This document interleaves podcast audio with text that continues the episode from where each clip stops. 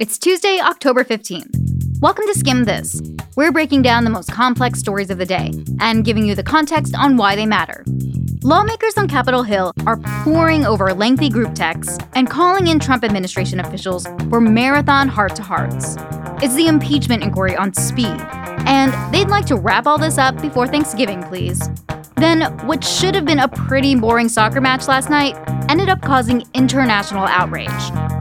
And finally, why some students in California are getting the chance to hit snooze. We're here to make your evening smarter. Let's skim this. Today's episode is brought to you by CarMax, the way it should be. The most complicated story today is about impeachment. Surprised?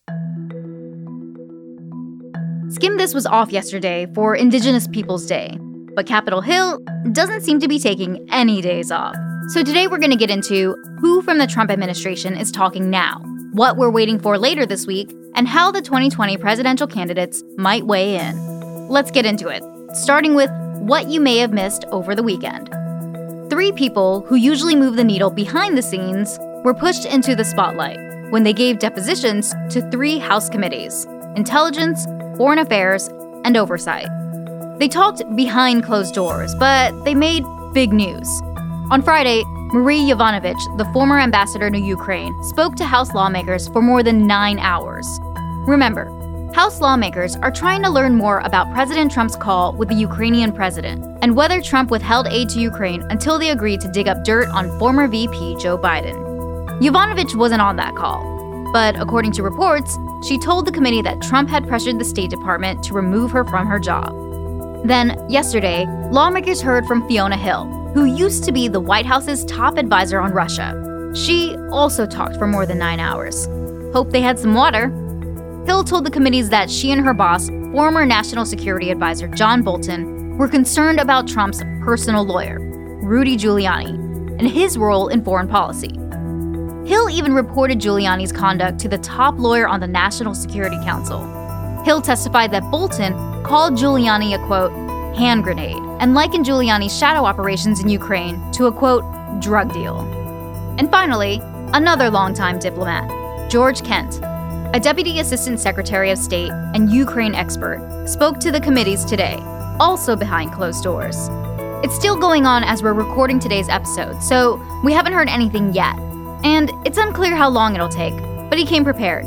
He literally brought his own huge water thermos to Capitol Hill so that all happened in the last few days, but a lot of people are looking to later this week.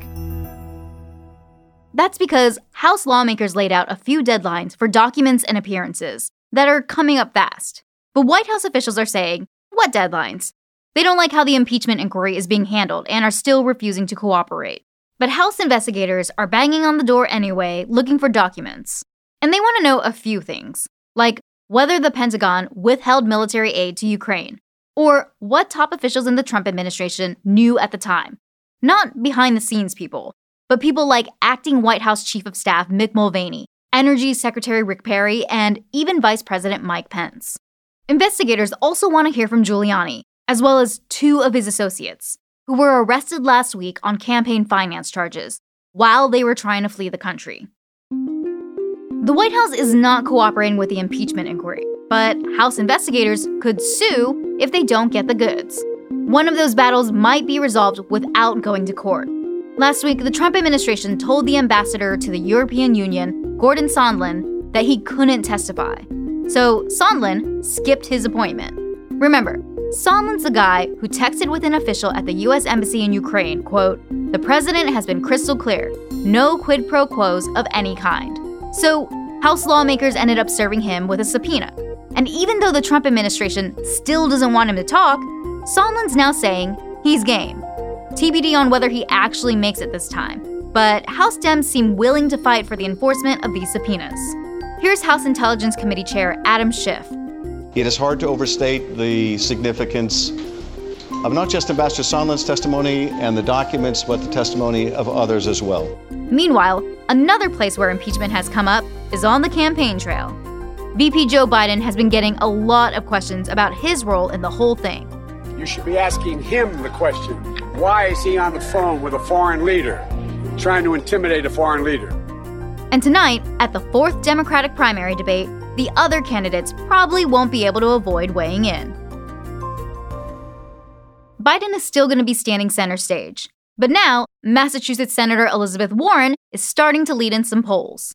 Standing next to Biden will be Vermont Senator Bernie Sanders, who's making his first campaign appearance since he had a heart attack two weeks ago. Doctors have since implanted two stents in one of his coronary arteries. There will be 12 candidates on stage tonight, so it's going to be really crowded. We've got some more info on tonight's debate at theskim.com slash 2020. So, what's the skim? There's a lot going on in impeachment land, and the speed of the inquiry isn't expected to slow down anytime soon. House Dems are feeling the pressure to prepare articles of impeachment by Thanksgiving, which is about a month and a half away. So, they're trying to hear from as many people as possible as soon as possible. Today, we heard from someone new Joe Biden's son. Hunter Biden's work in Ukraine while his father was VP was the focus of Trump's alleged request for dirt from Ukraine. He wasn't on Capitol Hill, but Hunter spoke out for the first time since his name got dropped in the spotlight. Here he is on ABC News this morning. You know what? I'm a human. And you know what? Did I make a mistake? Well, maybe in, in, in the grand scheme of things, yeah. But did I make a mistake based upon some ethical lapse? Absolutely not. So that might be another thing his dad is asked about at tonight's debate, which starts at 8 p.m. Eastern on CNN. Look for a full recap in the Daily Skim in your inbox tomorrow morning.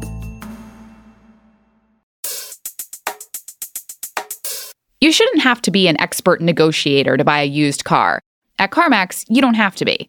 There's no haggling and no pressure to buy. The price is, well, the price. And it's based on the car, not your negotiation skills. Plus, all of their cars have been carefully vetted and selected to become CarMax certified, so you can shop worry free. Start the search for your next car on CarMax.com. CarMax, the way it should be. Hey, so did you happen to catch the England Bulgaria game last night? The football match, or soccer for our American audience. England's men's soccer team is number four in the world, and they rolled over Bulgaria 6 0. But it's what happened in the stands that made headlines.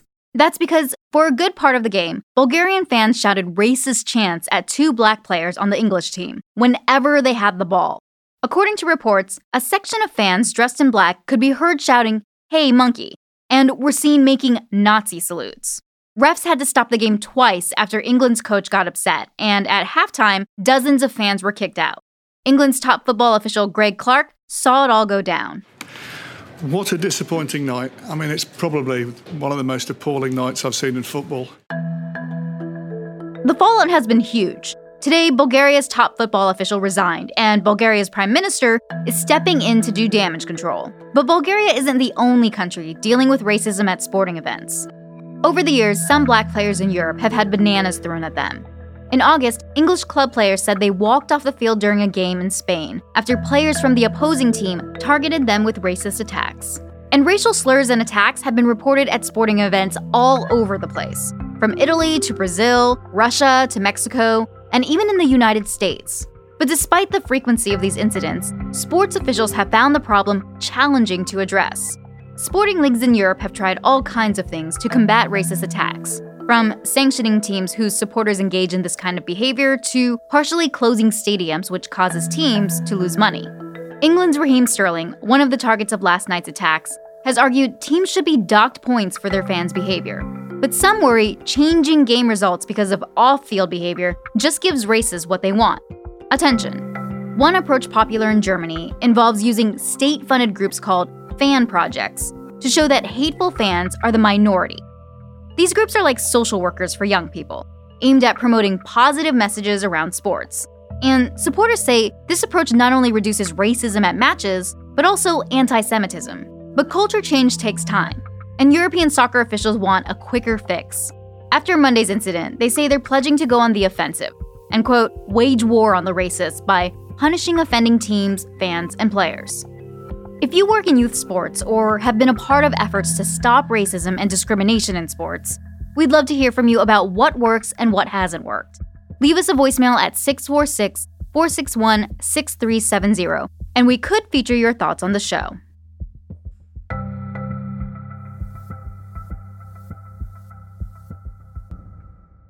Let's face it, A lot of us could really use some more sleep. But for some kids, that's now becoming the law. California is about to become the first state in the US to mandate school start times.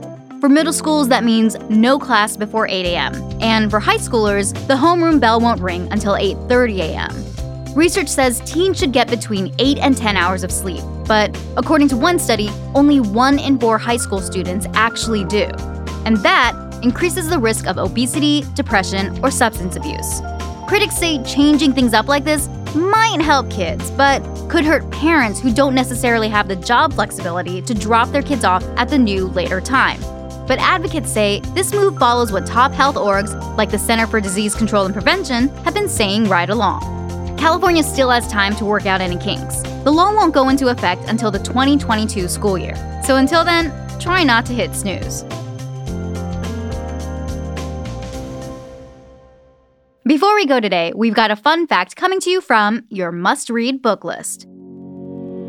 The Man Booker Prize for Fiction is one of the top literary prizes. It's awarded each year to the best work of fiction published in the UK.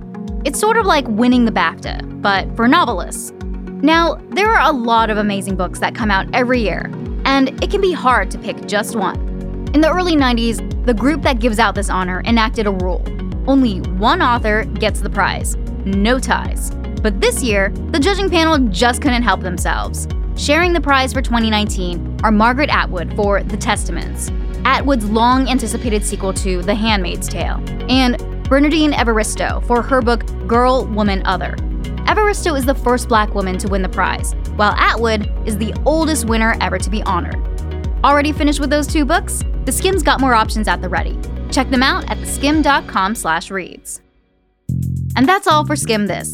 Thanks again for listening, and be sure to hit subscribe and rate and review us wherever you get your podcasts. If you want to add the skim to your morning routine, you can sign up for our free newsletter, The Daily Skim, right on our website at theskim.com. It's everything you need to know to start your day right in your inbox.